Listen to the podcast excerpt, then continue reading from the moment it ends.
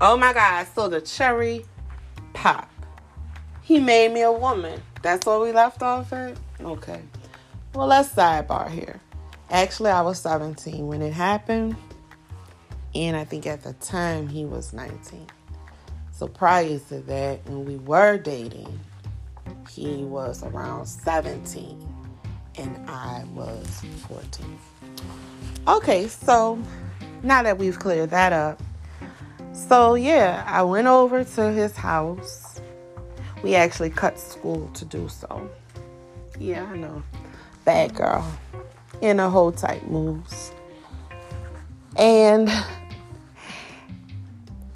and we undressed. He kissed me. And he got a condom. He put it on. He kissed me some more. And he laid me gently down.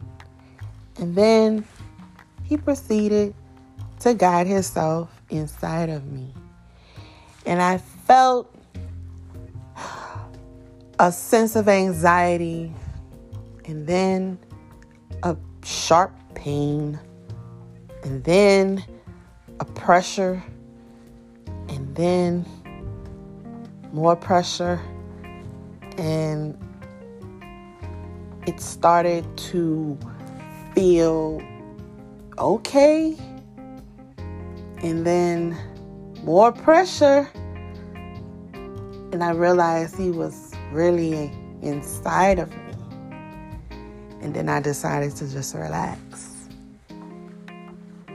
And I can't say it felt good, but I can't say it felt bad. I don't even think I knew what to expect to feel at the time. So, next thing I know, he's what they call coming. And I'm like, okay, that's what this is. And he got up. He gave me a warm, wet towel cleaned himself off. I looked at the towel, there were drops of blood.